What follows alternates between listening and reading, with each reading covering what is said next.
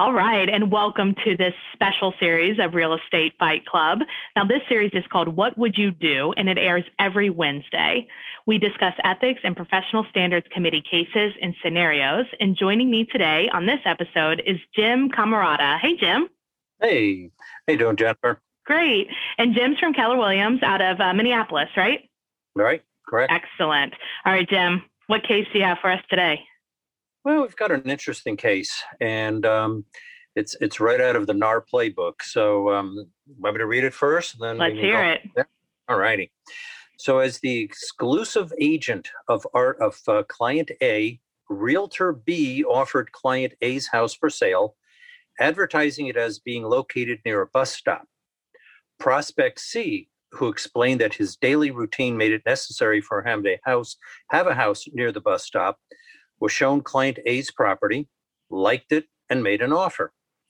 Two days later, Realtor B read a notice that the bus line running near client A's house was being discontinued.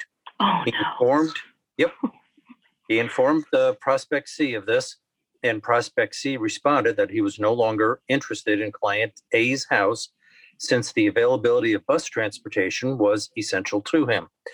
Realtor B informed client A and recommended that prospect C's deposit be returned. Client A reluctantly complied with Realtor B's recommendation, but then complained to the board of realtors that Realtor B had not faithfully protected and promoted his interests. Mm-hmm. That prospect C had expressed his willingness to buy, Realtor B should not have made a disclosure that killed the sale since the point actually was not of major importance. The new bus route, he showed, would put a stop within six blocks of the property. In a meeting before uh, a hearing panel of the board's professional standards committee, Realtor B explained that in advertising client A's property, the fact that a bus stop was less than a block from the property had been prominently featured. He also made the point that prospect C in consulting with him, had emphasized that Prospect C's physical disability necessitated a, a, a home near a bus stop. Thus, in his judgment, the change in bus routing materially changed the characteristics of the property in the eyes of the prospective buyer, and he felt under his obligation to give honest treatment to all parties in the transaction that he should inform Prospect C, and that in doing so, he was not violating his obligation to his client. I'll stop there. That's a good one. So what is the what's the code that they were citing in that? Code Article 1. Okay, can you read that? Article 1 When representing a buyer, seller, landlord, tenant, or other client as an agent, realtors pledge themselves to protect and promote the interests of their client. This obligation to the client is primary, but it does not relieve realtors of their obligation to treat all parties honestly. When serving a buyer, seller, landlord, tenant, or other party in a non agency capacity, realtors remain obligated to treat all parties honestly. So the listing, the seller was saying, complaining that his agent didn't represent him by disclosing that the bus stop was no longer going to be one block it was going to be like six blocks or whatever. I mean six blocks is pretty significant. In a city block i mean that's that's like over a mile. It's like a mile and a half. It's it's a good distance and if you have a physical disability as this prospect does right. um, yeah that that's but at the same time like i can see i can understand the seller's like frustration because maybe for them it's like, well, it's not a big deal. But I can see like if the buyer is buying it because of the location of the bus stop, then it is a big deal. But like, what if this would have happened like the day before closing? You know what I mean? Like, I know. I know. It gets really hairy. And as the broker in my office, my job is to keep my my fellow agents out of realtor jail. Luckily, there's no real realtor jail. They don't know that. It's like this made up tent city in Arizona. No, uh, okay. I've got them all upset. Oh, Jim, I don't want to go to realtor jail. Ah, I mean, I'm curious, like, I don't know. We did a podcast on how much did you know about the house that you're listing? And like this knowledge seems like a lot. Like I wouldn't know that stuff about anything I was listing, I don't think. Like how would they even know? You know what I mean?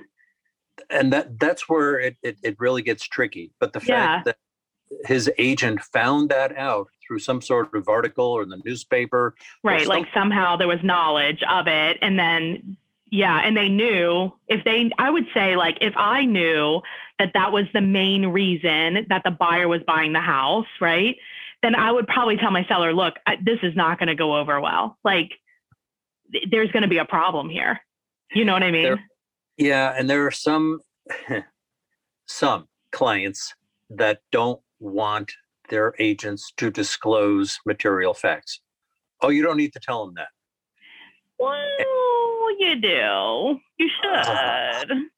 I I cringe. My whole body just tenses up, and I just say, "Nope, sorry about that. We are held to a higher standard of uh, performance and uh, ethics."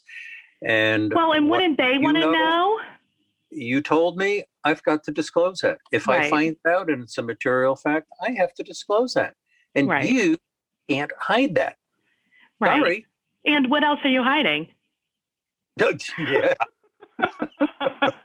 because here's the thing like i understand the seller's need to want to sell the house right and this is why we should it, this is we've had conversations before too about like marking it pending right as soon as it becomes under contract because you do have this whole thing of like, well, what if that buyer doesn't close, right? And here's like a perfect example. There's nothing wrong with the house, but yet when the house goes back on the market, there's going to be this stigma potentially of like, well, why did the mm-hmm. house go back on the market? And even if even when the realtor explains, look, it was a bus stop issue, most buyers are going to be like, yeah, right. You know what I mean? Like, okay. Or like it was a, you know, financing issue. Yeah, right. And now the seller is screwed. Yeah. And I and I never knew that interstate was behind us. Right. right. I didn't know there was a giant tower. So I don't know. I feel like in based on what you told me, it doesn't and based on like what I'm hearing, it doesn't seem like the agent was in violation. What do you, you think? You want I the mean, answer? Do I? No, no, I'm just kidding. Yeah, I do. I do. But weren't you uh, saying you thought it was something else too? Could be something else. Yeah, yeah. We we get down to. Uh, I think it was the uh, the client uh, used the word a, a, material fact. In his mind, that was not material. Was not a material fact, and yet when you look at Article Two, which is real clear about it, realtors shall avoid exaggeration, hmm. misrepresentation, mm. or concealment of pertinent facts relating to the property or the transaction. By golly, we have knowledge. We have to disclose that. But to the seller's point, is if it were I, I agree. Like I think that material could be a distance issue. Maybe. I mean, I would I would argue that if I if I was the seller or the agent. So if it's one more block or if it's like close by, I don't know that it's material. In my head, six blocks seems very material because mm-hmm. it's that's a large distance. But where does it become large and not large? You know what I mean? And that is what I don't know. I mean, we'd obviously have to ask an attorney, and maybe there'd be 400 opinions if we asked 400 attorneys. And you would. Yeah. but like, do you think that material, how would you like justify that in your mind? Yeah, it's it's information that I now have mm-hmm. that possibly alter or affect my decision to buy yeah. or not buy. So it's information that is key to me and to my decision making process. Yeah.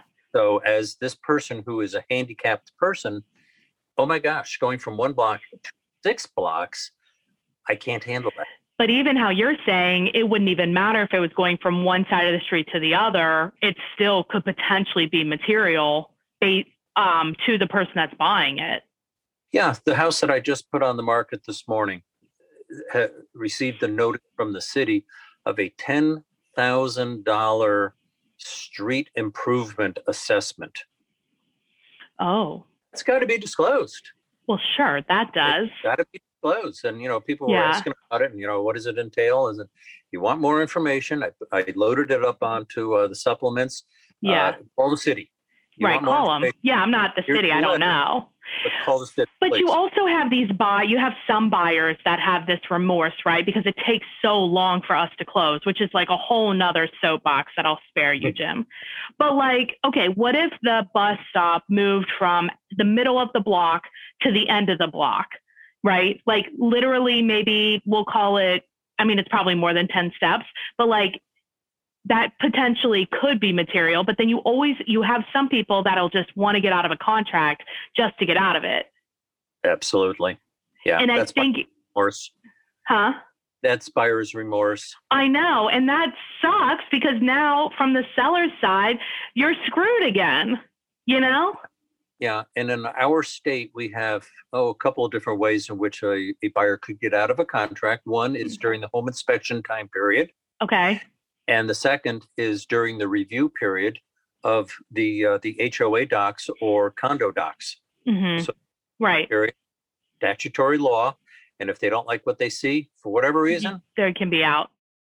So I think, I mean, if I'm if I'm as a listing agent, I like to have backup offers, no matter what market we're in, because anything can happen, anything can change you know, and I know that when it goes from active to pending to back to active, and if it's going to do that, I usually will cancel it and relist it because there is like, there is, there is a stigma. And that, that's what, like, what do you do? Because you know that it exists. And even if you tell the agents the real story, they don't believe you. The buyers don't believe you. Yeah, and fortunately, in this particular case, it was uh, three days, so there was there was hardly. Oh, well, that's not lost. that bad. Yeah, but what if it was, you know, twenty five days? Yeah, if it's past the inspection time period and there's no HOA uh, review period, I'd have to. Say, but because fire, you better seek legal counsel.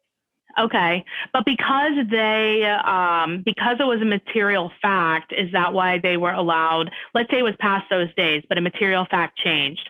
Does that allow them to get the earnest money back, the buyers? Part of it, it, it. Um, well, let me let me read it to you. Okay. Uh, the panel concluded that Realtor B had not violated Article One, okay. but had acted properly under both the spirit and the letter of the Code of Ethics. The panel noted that the decision to refund Prospect C's deposit was made by the seller, client A, even though the listing broker, Realtor B, had suggested it, uh, that it was only fair due to the change in circumstances. But it was the client's decision mm-hmm. to sign it or not. Panel's opinion weighed heavier and said, okay, that wasn't the uh, the agent not being loyal. All he did was suggest it. It was the client's decision to mm-hmm. refund it. Yeah. That's where these panel discussions and, and reviews get really hairy. Yeah. Um, the longest one I've been involved in is six hours. Whoa. Yeah, the longest uh, uh, uh, uh ethics hearing that I've ever sat through was six hours. That's so long. It, it's painful it was just painful. Got a free lunch out of it, but it was painful. That's not, no, no thanks. Well, that was a really good case, very thought provoking. I appreciate you bringing that to us. And if people um, have a referral for you in Minneapolis, what's the best way to get a hold of you? Sure. I respond to all different uh, media. Uh, my direct phone number is 612 562 7461. My email is first and last name, Jim Camarata, and that's C A M A R A T A. It's a lot of A's uh, at KW.com. And I've also got a wonderful website, Camarata Numeric. Numeric is my daughter in law, uh, camaratanumeric.com. So a lot of different can reach me. Yeah, and all you're all over social media with your name, so you're pretty easy to find. Well, I want to thank everybody for listening. Now, if you heard something you like and you enjoyed this podcast, please share it and subscribe wherever you listen to podcasts. And join us on Clubhouse on Thursdays at noon Eastern, where we'll be talking about these cases. And of course, if you have any questions, feel free to call me 513 400 1691. Hey, Jim, thanks a lot. I appreciate sure. it. Yeah. Have right. a good one. Bye bye.